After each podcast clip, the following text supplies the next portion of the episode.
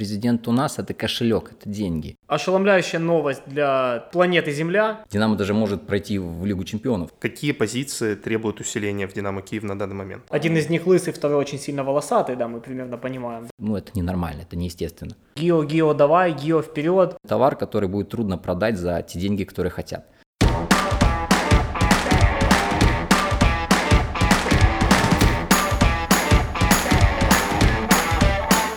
Будем разбираться. Всем привет! Это очередной выпуск э, подкаста «Будем разбираться». Сегодня у нас особенный выпуск, и мы выходим немножко раньше, потому что у нас есть гость. Есть особый гость, это известнейший аналитик, блогер и человек, который, в принципе, перевернул мой футбольный мир. Миша Смоловой сегодня с нами. Да, Миша, мы хотели у тебя спросить, наверное, вопрос, который будет интересовать многих. Это есть ли у тебя какая-нибудь другая работа, помимо того, что ты занимаешься, то, о чем ты пишешь в интернете, твои аналитические материалы, статьи по поводу Динамо Киева и других спортивных новостей, событий и всего остального. Чем ты занимаешься по жизни? Ну, естественно, что как, как можно быть иначе. А по образованию маркетолог, достаточно много занимался в этой сфере. Вот все, все кто, возможно, смежные, что-то связанное с бренд-менеджментом, что-то связанное непосредственно с самим маркетингом. Поэтому, естественно, футбол был как хобби, соответственно, и постепенно-постепенно начинает пытаться занимать больше места, отнимать больше времени, но пока я умудряюсь все-таки совмещать с основным местом работы, и пока получается. Ты выставляешь посты у себя в Телеграме примерно 2-3 раза в день. Сколько у тебя уходит времени на, одну, на один пост аналитики? По-честному, где-то несколько лет назад, когда это все начиналось, а, наверное, вот, чтобы честно, вот от и до, с повторным просмотром матча, с просмотром нарезок отдельных каких-то интересующих моментов, которые, допустим, вот сразу не получилось э, себе в голове разложить по полочкам, уходил, наверное, вот по-честному, часа в пять, наверное, вот от и до, чтобы полностью вникнуть, еще раз все это просмотреть, пересмотреть. Все настолько теперь стало быстро, то есть хватает, наверное, минут 45. То есть то, что ты уже просмотрел и где-то уже сформировал еще мнение во время игры, то есть бывают только лишь какие-то незначительные детали, которые просто хочешь вот добить в своем сознании, вот 45 минут, наверное, и в принципе картина готова. Единственное, что вот уже оформление всего этого, оно что-то может отнимать где-то до получаса, ну, написание текста, в принципе, происходит а по дороге, то есть это может быть в машине, это может быть в общественном транспорте, это может где-то просто на лавке, где-то может быть в кафе, то есть как бы вот а основной массив это все-таки больше формирование первичного вот ощущений и впечатлений, потом в принципе идет проверка вот внутренних каких-то моментов на цифрах, на графиках, а уже оформление оно в принципе уже пустяковое. То есть реально за три года а, время затрачиваемое в раза четыре, наверное, сократилось. Опять же, добавим, что сейчас 2020 год, а найти ранее видеокассету с лучшими голами Тиберия Гиана было достаточно сложно для того, чтобы собрать аналитический материал для выкладывания в соцсеть Telegram, которой еще не было. Поэтому... Чтобы ты понимал, до сих пор на Вайскауте нет этого видео с Гиана и его лучшими голами. А может, за трон закатился? Нет. Ну, нет так нет. Мы все видим, что ты используешь Вайскаут. Есть ли какие-то еще источники или материалы, которые ты можешь подключать в свою аналитику? Ну, по-хорошему, в чем, скажем так, и прелесть, и не прелесть, что очень многих э, компаний, ну, допустим, Инстат, допустим, Опта, у них немножко есть э, приличное различие как по подсчету, так и по тому, что они вкладывают, например, вот в ключевую передачу. Э, например, э, у Вайскаута ключевая передача – это вот та передача, после которой сразу идет удар. У Инстата ключевая передача – это которая может как-то обострять игровую позицию. То есть а если вот, скажем, пробовать использовать несколько источников, а, то могут вот такие возникать моменты, где а, начнешь сам путаться, где что. Поэтому все-таки в какой-то момент остановился на Вайскауте, опять-таки после очень интересных историй о том, как происходит набор людей в Инстат – о том, как э, бывшие сотрудники, работавшие там на, именно на подсчете, рассказывали историю, как приходили дети, чуть ли не школьники, сидели две недели, им краткий курс лекций проводили, то есть им пытались как-то рассказать какие-то нюансы, азы, потом сажали на эти матчи, они там работали какое-то время, их увольняли, они заканчивали работу. Это были, это были маленькие вьетнамцы, у них, как правило, сразу же для чемпионата, отнимали паспорта, да. Для чемпионата Вьетнама, я думаю, использовали маленьких вьетнамцев. И вот после того, как этих историй послушал, а от людей, которым не было у меня оснований не доверять, то я как бы уже стал немножко смотреть, думаю, кто матч чемпионата Украины будет считать вот а, настолько скрупулезно, хотя бы там минимально, чтобы это было действительно соответствовало чему-то. Поэтому становился на итальянцах все-таки как-то была уверенность, что люди, которые не россияне, могут пытаться делать что-то очень хорошо. А вот все-таки, учитывая происхождение инстата, то знаем, как строить дороги и про вот эти все беды на севере. Я думаю, что половина людей уже перестала нас слушать. Давайте перейдем к чему-то более приземленному. Мирча Луческу. Ошеломляющая новость для планеты Земля, всея Руси. Твое мнение вот по поводу вот этой всей ситуации? Ну, я сразу поставил для себя позицию, что в данной ситуации, если я хочу что-то ретранслировать, то надо на время подавить себе болельщика. И вот эти первые эмоции, которые возникали, там вот такие прям уже слишком истерические, я все-таки оставил их а, людям, которые специализируются на этих эмоциях. Фамилии в этих людей, журналистов, знаете. И изначально я пытался рассматривать для себя, э, как это назначение э, смотрится в направлении того, как я бы себе это видел бы в идеале в футбольном клубе. И, естественно, эта кандидатура не вызывала у меня никакого восторга, потому что очень-очень э, большое количество причин, о которых я писал, настораживают. Хотя бы первое, что сегодня президент Киевского «Динамо» Игорь Михайлович, наш дорогой, он э, воспринимает э, Луческу как э, прямого творца вот того, что произошло в Шахтере, что произошло с Шахтером, вот этой всей эволюции, всего этого пути. На самом деле Луческу был только частью, фрагментом всей этой системы, и надеяться, что человек, который когда-то Феррари переклеивал вот эти наклейки, когда он перейдет в Макларен, то Макларен быстрее поедет – да, возможно, но вероятность слишком мала. Плюс, опять-таки, много рассказов его помощников э, о том, что он любит прямое общение с президентом, то, что он э, постоянно имел конфликты с генеральным менеджером, то получается, что Игорь Михайлович выбрал Луческу, потому что в том числе и ему подходит его стиль, при котором э, всем занимается напрямую через президента э, не генеральный менеджер, не какой-то там став, а именно сам главный тренер – и, соответственно, мы все понимаем, кто все-таки пытается понимать, что такое функционирующее предприятие, что а, не может быть так, что два человека управляют всем. Должна быть система. Скажите мне, пожалуйста, чем я плохой бизнесмен? Как в этой ситуации считаешь ты? Может ли этот человек, поработав год, полтора, поставить игру этой команде, которая будет удовлетворять болельщиков вот сейчас и здесь?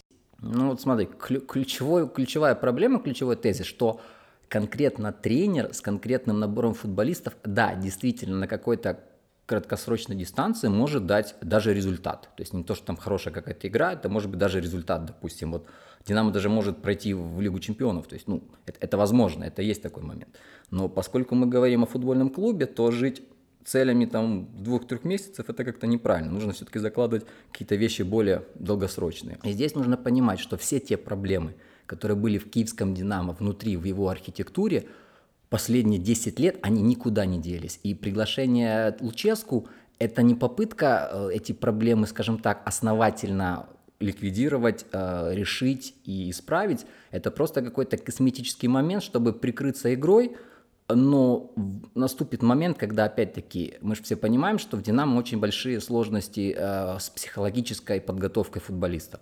Мы все видим проблемы с мотивацией, не каждый может ее доставать из себя, не каждый хочет ее доставать в каждом матче. А, огромные перепады между таймами, огромные перепады между силой соперника. То есть мы с Шахтером можем сыграть хорошо, в следующем туре с каким-то колосом можем сыграть плохо. Ну вот, вот эта ситуация, которую ты только что обозначил, да, не было ли это вопросом э, главного тренера? Э, вопросом главного тренера это бы могло быть, если бы не любовь нашего дорогого Игоря Михайловича к микрофонам, камерам, к медийности. Вот он кайфует, он получает удовольствие от того, что он в центре внимания постоянно. И вот эти его реплики, что вот, если футболист не справится, мы будем покупать новых футболистов. Вот там иногда бывает съезжают на арбитров, что вот арбитры помешали. И его вот эти постоянные реплики, его попытка быть в центре внимания, оно очень сильно влияет на футболистов, на их психологию они не всегда, э, скажем, отвечают уже с, непосредственно сами за себя, они уже как бы являются, впитывают вот эти все посылы, месседжи, и если президент себе может какие-то вещи позволять, почему мы не можем себе это позволить? И вот именно психология президента, которую он спускает сверху, она, скажем так, очень негативно влияет, помимо каких-то личных там проблем того же Жерсона с ноздрями. И ну, ноздрей с Джерсоном, да, взаимно. Эм, скажи, тебе не кажется, что одной из основных проблем в «Динамо» было уважение игроков к тренеру? То есть изначально у нас был Хацкевич, да, мне кажется, игроки особо не уважали этого тренера, потому что он не достиг определенных высот. То же самое было с Михаличенко, мы все прекрасно помним того же Родригеса, как он отреагировал на а, неправильную замену или несвоевременную замену в матче с а, Шахтером. Ну, здесь важно понимать, что опять-таки все истоки этого идут от нашего дорогого Игоря Михайловича. Мы все знаем его манеру общения с журналистами, его манеру общения с болельщиками, с рядовыми людьми, которые там к футболу не имеют никакого отношения. И вот эта вот такая легкая хамовитая небрежность, она вот, скажем так, а, передается и футболистам, и вот эти моменты, которые возникают внутри, какие-то проблемы, э, связанные там с субординацией, в том числе вот они все спускаются сверху. И опять-таки, повторяю снова, то есть президент задает тон, президент задает направление, задает вектор, и как он это видит, как он это преподносит, футболисты это впитывают, и общая дисциплина, можно говорить, что тренер, да, в какой-то момент где-то что-то не принял радикально, но мы все помним миллионы случаев, когда случался какой-то конфликт между футболистом и тренером, на следующий день приходил Игорь Михайлович, приводил за ручку, всех мирил, все обнимались, там любовь, благодать. Очень часто, очень часто Игорь Михайлович повторяет, что для него футболисты как дети – мы помним эти истории с возможными трансферами Ермоленко, Гармаша, то есть когда были варианты, можно было продавать, ну, он их воспринимал, или тот же Хачериди, то есть он воспринимал, что это мои дети, я не хочу с ними расставаться, и то есть это подрывает авторитет тренера изначально. То есть такой сильный президент, он подрывает изначально авторитет тренера, потому что президент не должен быть таким сильным. То есть он должен стоять в стороне и наблюдать. Почему-то в ситуации, когда продавали Драговича, Драговича продали очень быстро, хотя, я так понимаю, он был ключевым человеком в той команде. Ну, очевидно, никакими отцовскими чувствами к Александру Игорь Михайлович не успел еще проникнуться. То же самое было с Бангурой, то есть его тоже соблазнили очень быстро. Мне То кажется, есть... он при, прикипает очень быстро к э, украинским футболистам, именно те, которые прошли динамовскую школу, или те, которые были куплены в раннем возрасте. Взрастил, взрастил, так сказать. Как ну, бы так. Возможно, возможно, у него есть какие-то фобии в плане того, что он не сможет найти вот равноценную замену, там, похожую, поскольку все-таки у нас появился лимит N количество лет назад, и вот каждый украинец раньше был на вес золота, и там прям действительно с них пылинки сдували. Наверное, это какое-то остаточное явление – ну, посмотрим, если Цыганкова и Миколенко отпустят в ближайшие там полгода, то может что-то действительно поменялось в мышлении главного тренера, в том числе, который э, не против, не ползает, не плачет, что не надо отпускать, что будем делать. А если их продадут и Игорь Михайлович отпустит, возможно, это, скажем так, какой-то маячок, какой-то сигнал, что что-то может начать меняться. Ну вот э, Мирча Луческу, буквально, я так понимаю, пару дней назад были комментарии того, что он сказал или типа сказал, я не против отпустить Цыганкова, я не против отпустить Миколенко. С точки зрения, опять-таки, функционирования клуба как какой-то системы, какого-то бизнеса, то так и должно быть. То есть если а, появляется актив, этот актив набирает в цене, то разумно его продать, пока он не превращается в пассив. Поскольку Динамо достаточно квалифицированные на данный момент молодые футболисты, да, они еще не дотягивают до уровня тех футболистов, которых мы продаем, но потенциал у них есть. И если мы упустим этот момент, когда у этих футболистов есть мотивация что-то доказывать, то получится так, что мы продадим через два года Цыганкова Миколенко условного, а условно, опять-таки, Цитайшвили и Вивчаренко к тому моменту потеряют любую мотивацию и окажутся где-то в аренде в колосе. Поэтому здесь главное вот чувствовать баланс, и тренер, если он качественный тренер, он это видит, он это читает в футболистах на каждой тренировке, перед тренировкой, как он реагирует на замену, как он реагирует на какой-то упущенный момент. Все это видно, все это читается, и, соответственно, в данный конкретный период времени, если Луческу видит и понимает, что условный Цитайшвили готов, а Цыганков уже как-то немножко где-то теряет в мотивации в желании, то нужно эту ситуацию разруливать а не как любит Игорь Михайлович держать до последнего, ну как же так, как же мы без Витеньки. «Динамо Киев» – это частный клуб. Вы это понимаете? По тем комментариям или тем видеонарезкам, которые мы сейчас видим, постоянно мы видим Старишвили, Луческу, Гио, Гио, давай, Гио, вперед. Э, это специально раскручивается или он действительно видит в Цитаишвили э, футболиста основы? Всегда повторял, всегда говорил, что Гио по потенциалу невероятно способный футболист. Проблема его – это то, что тренеры дубля, тренеры Ю-19 очень часто паразитировали на его сильных качествах. То есть вот у него есть дриблинг, у него есть скорость, и окей, и очень много матчей, где игра строилась через его сильные качества.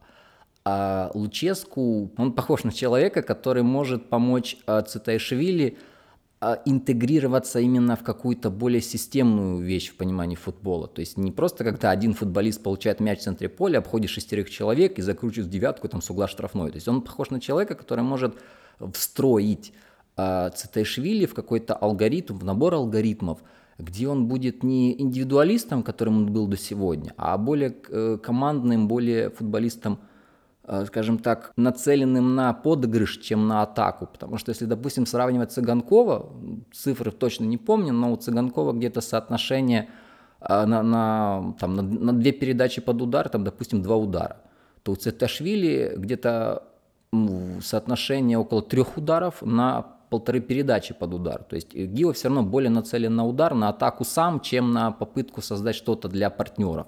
Если Луческу сможет его переучить, заставить его думать уже не как индивидуалиста о индивидуальных наградах э, на приз там, кожаного мяча, то, в принципе, потенциал у него очень высокий, в принципе, вплоть до равноценной замены Цыганкову там, через года два по его степени влияния на игру. Миш, если мы вспомнили уже про Витю Цыганкова, что происходит с ним, почему его нет никогда на сборах, почему он пропускает матч, почему его половину игр нет в команде, а если он выходит, он игру показывает, а потом пропадает. Это травмы или это психология? Это на самом деле, мне тоже кажется, влияние нашего любимого президента, то есть он а, может позволять подобным вещам а, в его клубе быть. А, прекрасно мы понимаем, что да, есть микроповреждения, есть вещи, при которых играть нельзя, противопоказано, но, как рассказывают сплетники, очень часто Витю, скажем так, не то что берегут, Витя сам себя бережет. То есть у него уже какие-то есть психологические вещи, поскольку мы помним его повышенный травматизм еще на уровне того, как он выступал при Реброве, вернее, не при Реброве, ну, в, в, в каденцию Реброва, еще у Мороза в молодежках. Он тоже выходил всегда на 30 минут в конце матча, там, бывало часто делал результат, и в основе он редко появлялся. Если смотреть его статистику за, за те годы, там полных матчей практически и нет. То есть он играл по 30-20 минут.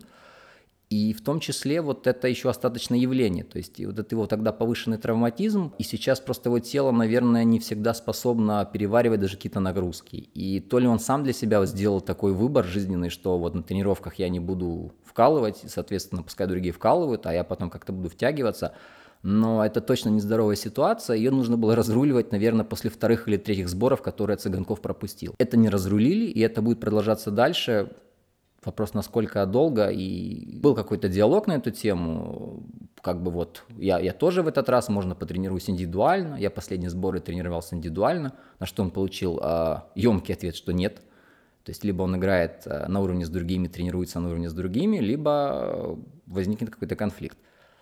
И как бы вроде бы какой-то небольшой микроконфликт и возник. Но узнаем, если его продадут очень быстро, значит действительно а, люди пришли к пониманию, что с Витей уже что-то не так, и Витю нужно продавать, пока Витя не превратился совсем в некондиционный товар, который будет трудно продать за те деньги, которые хотят за него получить в Киеве. Ну смотри, мы сейчас поговорили о том, что мы потенциально можем продать несколько игроков. Какие позиции требуют усиления в Динамо Киев на данный момент? Сегодня конкретно определенно требует усиления позиция левого центрального защитника. Это вот тот must-have, который должен быть, потому что Справа, в принципе, у нас там более-менее укомплектовано. Есть Бурда, есть Попов. Вот слева, слева есть Шабанов, есть молодые футболисты. Но если мы говорим конкретно про сегодня и сейчас, то нам действительно нужен квалифицированный левоногий центральный защитник, потому что Луческу всегда имел центрального защитника, который мог, скажем так, дирижировать, мог управлять атакой, мог э, переводить мяч с фланга на фланг. И не будем перечислять эти фамилии этих людей, все болельщики Шахтера их знают, болельщикам Динамо знать не обязательно – но... Один из них лысый, второй очень сильно волосатый, да, мы примерно понимаем. Есть такая история. Поэтому есть подозрение, что такого футболиста ищут. Шабанов имел навыки в теории бы для этого. Шабанов? Что вы говорите? Какие серьезные задачи можно решать с такими футболистами? Но вот при Михаличенко последние годы, последние годы, последний год, а почему-то, ну не почему-то, догадываюсь почему, но зарезали полностью право инициативы у двух центральных защитников. И я так понимаю, что одна из причин конфликтов кадра с Михаличенко постоянных, это вот именно не, не, не согласие с э, политикой тренера. С где... той концепцией фланговой, которую пытались нам Именно, поставить. да. Тогда у центрального защитника практически нет а, никаких возможностей вариации продолжения атак через центр, какие-то самостоятельные вещи. То есть ты играй на фланг, играй на фланг, на флангового защитника, на флангового защитника, и это действительно очень хорошо видно было по матчу с Олимпиком, кажется. Это был второй матч Михаличенко, когда в первом тайме кадра все передачи были на фланг. С ним, кажется, играл Бурда, тоже все передачи были на фланг. И вот после перерыва поменялось направление, и наконец-то появились у центральных защитников диагонали. И вот с того, с того дня как-то это немножко поработало, поработало, но после трансфера кадра все вернулось на круги своя. То есть диагонали центрального защитника «Динамо» а при Михаличенко это было что-то что нереальное. Если есть, уже совсем некому отдать, ну тогда, может быть, попробуй да, диагональ. то есть это да, был просто плане. не какой-то рабочий мотив, который вот должен быть, грубо говоря, первым, а, первым, что подумает защитник. Если он увидит по диагонали свободное направление отдать туда, то у Динамо это вообще не работало. То есть все, все отдавалось на фланг, Миколенко и Диор должны были тащить мяч как лошадки через центральную линию поля, а там уже как повезет. Я помню замечательные времена Гавранчича, Саблича, Родольфа и Родриго. Хорошие Да, да, да, защитники это, были. это было очень круто. Мы тогда играли в Лиге Чемпионов, кстати. У меня такой вопрос. А, Пофантазируем насчет а, потенциальных трансферов. Сейчас Шахтер расторг контракт с Веллингтоном Немом. В принципе, футболист среднего класса. Он поиграл в Украине около, сколько, 7 лет, там 2 года уезжал а, в аренду. Он сейчас абсолютно бесплатен. Его в свое время брал Луческу в команду. Насколько ты веришь, что потенциально Веллингтон Нем может стать игроком Динамо? Я читал, его подписали за 9 миллионов Шахтер. 9 Ну, миллионов за он- него заплатили, и забил он 9 голов за 6 сезонов. И запомнился он нам только тем, наверное, что в конце позапрошлого сезона въехал, по-моему, в Цыганкова или в кого-то, да. Ну, там такой момент, он больше подскользнулся, я считаю, чем прыгнул. Ну, такой. А после этого, как бы, Ярик Ракицкий получил отличный пендель в конце игры, да, все это мы тоже видели. Ну, на самом деле, все говорят, что Шахтер э, редко ошибается в футболистах. На самом деле, Шахтер прилично часто ошибается в футболистах. И э, Веллингтон, наверное, одна из. Кристиану Лукрелли один чего стоит, ну, великий. Нери Кастилья, там, да, там можно... Бернард 25 миллионов. да, Там можно, да, можно список этот развивать, то есть есть, есть ошибки, есть промахи. Веллингтон, опять-таки, тот футболист, который сам по себе, по своим качествам, ну, он достаточно приличный. То есть там нельзя говорить, что это прям вообще коллега немощный, там просидел, получал деньги. Но, опять-таки, здесь же вопросы мотивации в том числе, здесь вопросы его желания, его стремления а расти, развиваться, чего-то достигать, потому что есть футболист, который посадили на лавку, и он, скажем так, загорается желанием погрызть землю, траву и доказать, что он достоин чего-то. А есть футболист, который посидел полгода на лавке, он начинает плакать, ныть, продайте меня, отдайте меня в аренду. То есть, возможно, а, Шахтер, скажем, не изучил, как мы, любители забивать ноздри, и, соответственно, где-то в чем-то он и, и проиграл, потому что когда ты полностью изучаешь футболиста, понимаешь все его, знаешь всех его скелетов в шкафу, то, наверное, э, больше шансов, что он раскроется. В данном случае, наверное, не все изучили чисто психологические какие-то аспекты его характера, и, возможно, все-таки именно психологические моменты помешали ему, плюс какие-то там травмы вмешивались, все это вместе, и привело к тому, что неплохой футболист, за который заплатили большие деньги, 9 лямов, да, то закончил вот так. То, что будет ли он усилить Динамо, ну, я сомневаюсь, что он может усилить Динамо, потому что а, сейчас все рассказывают, что Луческу хочет динамику, хочет быстрых, подвижных ребят. Ну, наверное, наверное, все-таки Веллингтон уже тот период времени, когда он э, был резом динамичным, он потерял, и сейчас он превращается в такого себе ДПМ. Да, он может при этом показывать неплохой футбол, но вопрос, э, насколько это будет динамично. Играть стоя, э, если Луческу хочет играть стоя, Веллингтон М welcome. Если все-таки хочет какой-то динамики, то, наверное, все-таки это уже пройденный этап. По поводу маркетинга я бы хотел сказать, Женя, похоже, кто-то нас услышал, и у Динамо появится впервые третий комплект формы. Серьезно? Да, Да. сегодня прочитали, да, первый раз будет три Вау. формы. Тут и Иди. New Balance постарались, и, может, Игорь Михайлович уже начинает думать, как же развивать нашу маркетинговую Делаем ставки на цвета. Ваши варианты. Вот да, вот тут, если, если говорить о цветах, первый будет, понятно, белый, выездная форма синяя, скорее всего. Вот третий. Третья форма.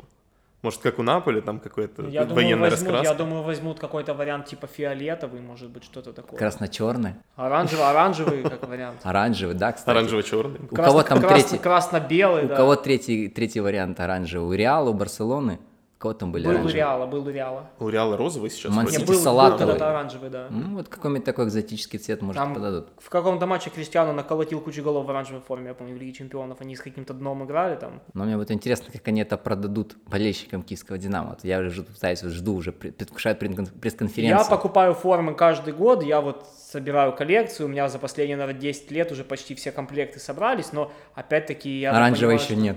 Оранжевого еще нет, во-первых, это да, а во-вторых, наверное, эти формы продаются сейчас не так хорошо в связи с с их стоимостью и, в принципе, общей экономической ситуацией. Ну, если бы наш клуб умел продавать абонементы и как-то все это подвязывать программой лояльности, может быть, как-то более охотно бы продавалось. А так да. Вы серьезно подготовились? Миш, у нас такой к тебе вопрос, да, я его, возможно, задавал тебе, не задавал, э, скажем так, в личной переписке, или, может быть, ты на него уже отвечал для своих единомышленников. Вот твое мнение, каких-то пять шагов, которые нужно предпринять киевскому «Динамо» сейчас для того, чтобы выйти на уровень команды, ну, скажем так, финалиста Лиги Европы, вот что-то, или хотя бы полуфиналиста Лиги Европы, да, вот что-то вот такое. Ну, однозначно здесь первым пунктом это приглашение качественного генерального менеджера, потому что все, кто хоть немножко когда-нибудь пробовал на вкус бизнес, кто пытался понимать, как это функционирует, они понимают, что а бизнес это система.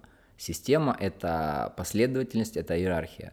Когда в клубе таком как Динамо есть как любит Луческу, прямая связь между президентом и тренером, то ничего хорошего в этом не будет. Потому что формировать визию развития клуба, его философию, его стратегию, грубо говоря, весь брендбук должен генеральный менеджер. Этот человек, который должен задавать тон, должен контролировать и под себя, э, как ассоциацию с э, тем, что кем является клуб, э, подбирать персонал.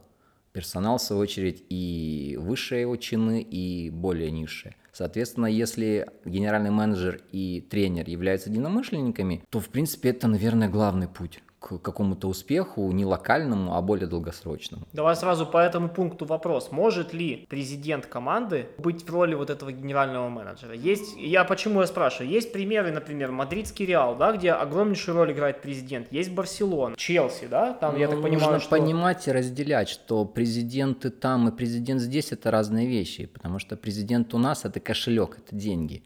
А президенты там это иногда избирательные должности, как, допустим, в той же Испании – соответственно, каждый человек, который несет себе на какую-то функцию, вот кошелек, кошелек не может быть человеком, который а, обозначает визию, который задает идею, направление, тон. То есть он деньги. Деньги это ресурс. А ресурсы никогда не могут быть ориентиром. То есть ресурсы это то, благодаря чему достижения, скажем так, возможны, но главное все-таки стремление, цель и правильно обозначенные э, цели, вот которым клуб пытается двигаться, которых клуб пытается достигать. Кошелек э, не может ставить правильные, адекватные цели, потому что он кошелек, он ресурс. Это немножко не тот уровень для качественного функционирования предприятия. Соответственно, в Европе, да, там немножко другая ситуация. То есть там владельцы, есть клубы, которые владеют, э, которым владеет один человек, но там нет такой проблемы. То есть они вкладывают деньги, но они отстраняются часто от процесса, включаются только в какие-то очень ключевые моменты, где без них э, обойтись реально нельзя. У нас же, допустим, чтобы купить новый принтер какой-нибудь, как люди рассказывают, либо пачку бумаги, либо пачку карандашей канцелярских в клубе э, на Грушевского, нужно там визия какого-то там начальника, там чуть ли не третьего, четвертого человека в иерархии. Ну, это ненормально, это неестественно. Шаг номер два – это после того, как появился генеральный менеджер, это формирование, скажем так, команды не на поле, а команды в кабинете.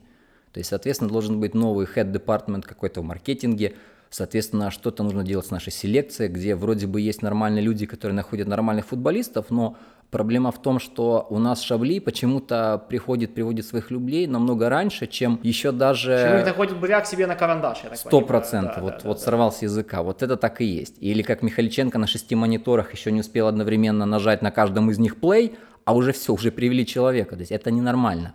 Потому что президент Киевская Динамо такое допускает. А когда человек такое допускает, вся система рушится, потому что были люди, которые куда-то летали, которые что-то смотрели, получили деньги, на них были какие-то расходы. А смысл этих расходов, если все на себя берет один человек, который извне приходит, приводит футболиста, говорит, вот это наше будущее светлое, вернее, ваше светлое будущее, ну и мое в том числе. Или темное.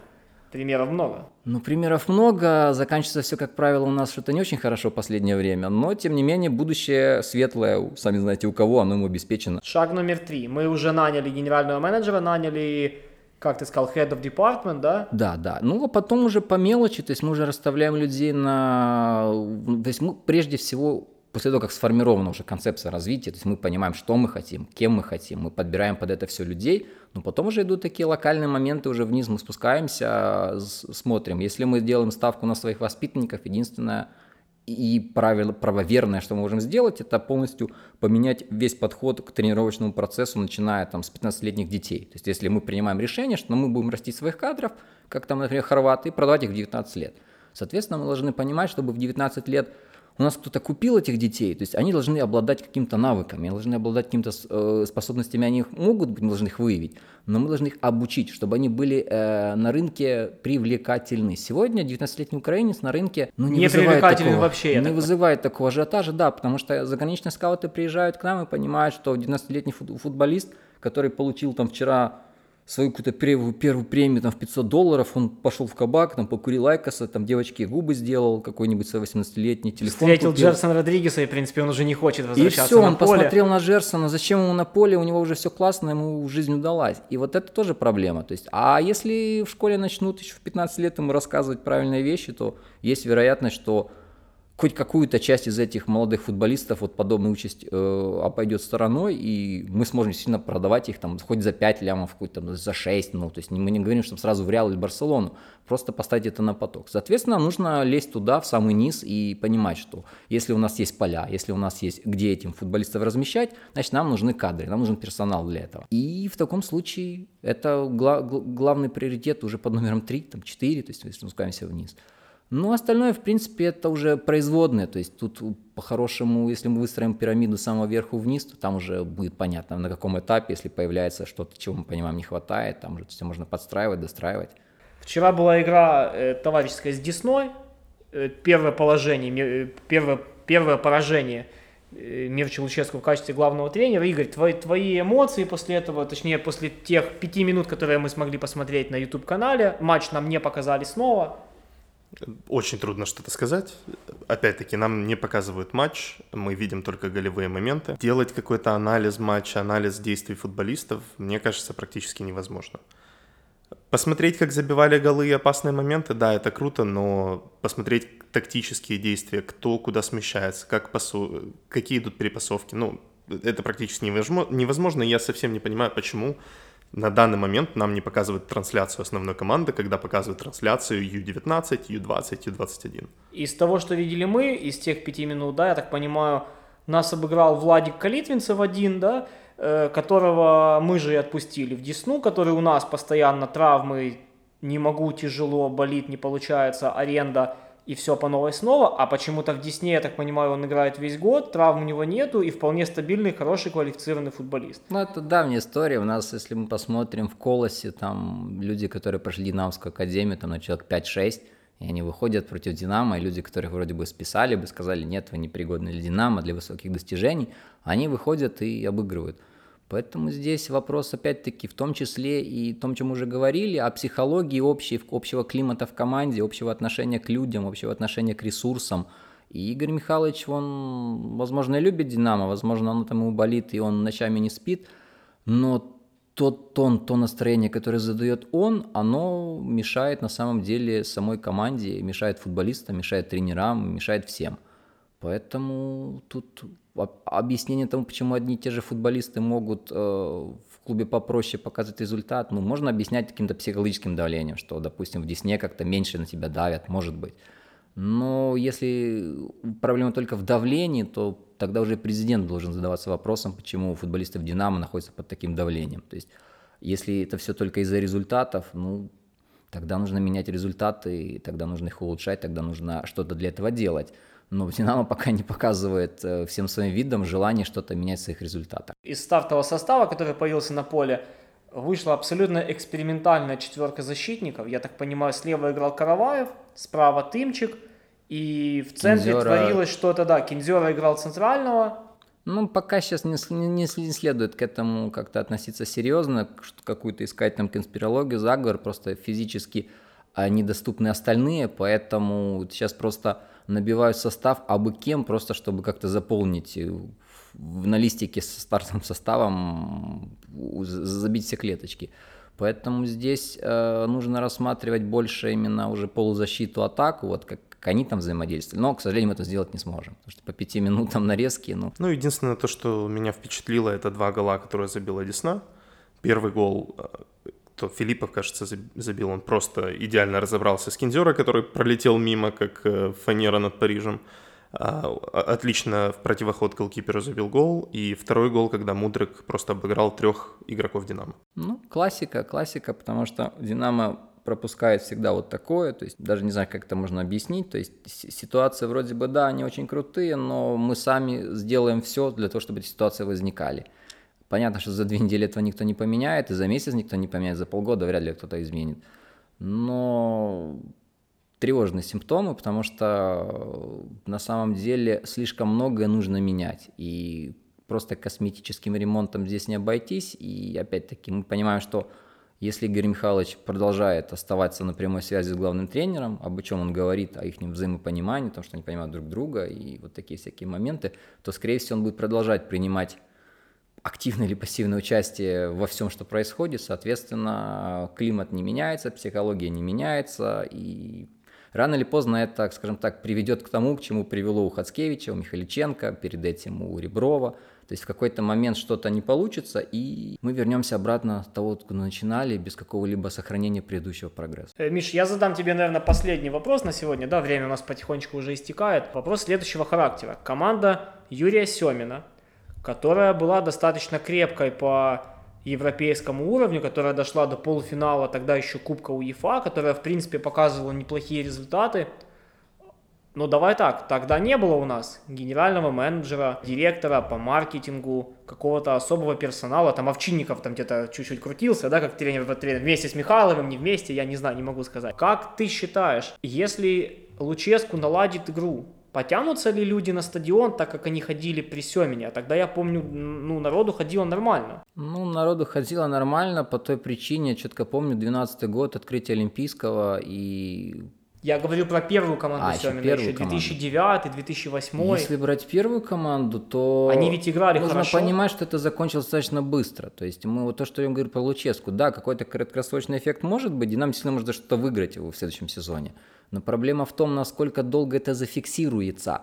И появится ли что-то такое подобное на какую-то преемственность, какое-то наследие, которое следующий наставник сможет развить а не начинать все сначала. Потому что как было у нас э, у Хацкевича, Ребров два с половиной-три сезона, поскольку будучи помощником, он там начинал понемножку руководить, менял полностью все направление молодежного футбола, всю вертикаль и всю иерархию. Пришел Хацкевич, сказал, нет, мы больше не будем играть как испанцы, привел Вендлера из Хофенхайма, Ромео, кажется, а мы теперь будем играть как немцы. И все, что сделал Ребров, это было разрушено. То есть мы начали опять что-то строить. А ушел Хацкевич, пришел Михаличенко, вроде как начали пытаться тоже что-то строить. Э, обе динамовские команды Ю-19, Ю-21 стали лидерами, четко запомнил, по количеству длинных передач э, в своих э, чемпионатах. То есть как бы вот то, что было невозможно еще при Реброве там 4 года назад в молодежке, когда такое количество длинных забросов, оно сейчас вернулось. Вопрос – мы за эти пять лет шли в одном направлении, либо мы постоянно с места в место прыгали. То же самое здесь и с Семиным, то есть то, что делал он, то, что нарабатывал он, оно не получило развития. И в этом проблема. То есть, если бы Семин ушел, но после себя бы оставил направление, вектор, который остался, можно было говорить сейчас, что Динамо намного выше бы находилось. То есть мы как бы, а мы теперь вынуждены опять начинать все заново. Поэтому здесь вот можно говорить, что да, были результаты, но именно отсутствие генерального менеджера не позволило зафиксироваться нам когда-то на том уровне и соответствовать ему и, скажем так, э, не опускаться ниже. А у нас не получилось, потому что некому было это все удержать после того, как Семин ушел. Именно поэтому важно понимать, что главный-главный э, человек, который дает направление, это генеральный менеджер, тренер, его единомышленник. То есть человек, которого он нанимает, чтобы он соответствовал этим требованиям. А у нас новый тренер э, автоматически приводит за собой какое-то новое видение, новую какую-то философию, под которую все формируется. После того, как он уходит, все рассыпается. Нужно опять начинать все заново. И вот это ключевая проблема Динамо. У Динамо нет единого вектора, который бы соблюдался из каденции одного тренера в каденцию другого тренера. Поэтому, да, мы можем говорить, что при всем не было круто, но чем все это закончилось? То есть это не дало нам ничего в долгосрочной перспективе. Я, я здесь с тобой абсолютно согласен. Мне кажется, что президент и менеджер — это как раз управляющая составляющая любого бизнеса, а тренер — это исполнитель он должен идти по тому же вектору, который изначально определили президенты и генеральный 100%. менеджер. Не может быть такого, что вот рядовой менеджер, он заправляет всем на фирме, а генеральный директор, он просто там сидит, там ковыряется в носу. То есть обычно генеральный директор дает указания, а менеджеры уже там на месте что-то разруливают. Но никак наоборот. Ну, а у нас будет вот так. наверное, еще длительный период времени, пока Георгий Михайлович не поймет, не осознает, что генеральный менеджер – это must-have. На сегодня мы будем заканчивать. Миша, спасибо большое за этот эфир. Миша, спасибо большое, что ты уделил нам время. Я думаю, многим слушателям было интересно послушать тебя, не только читать твою аналитику, но и услышать твой голос. Ну и вам спасибо.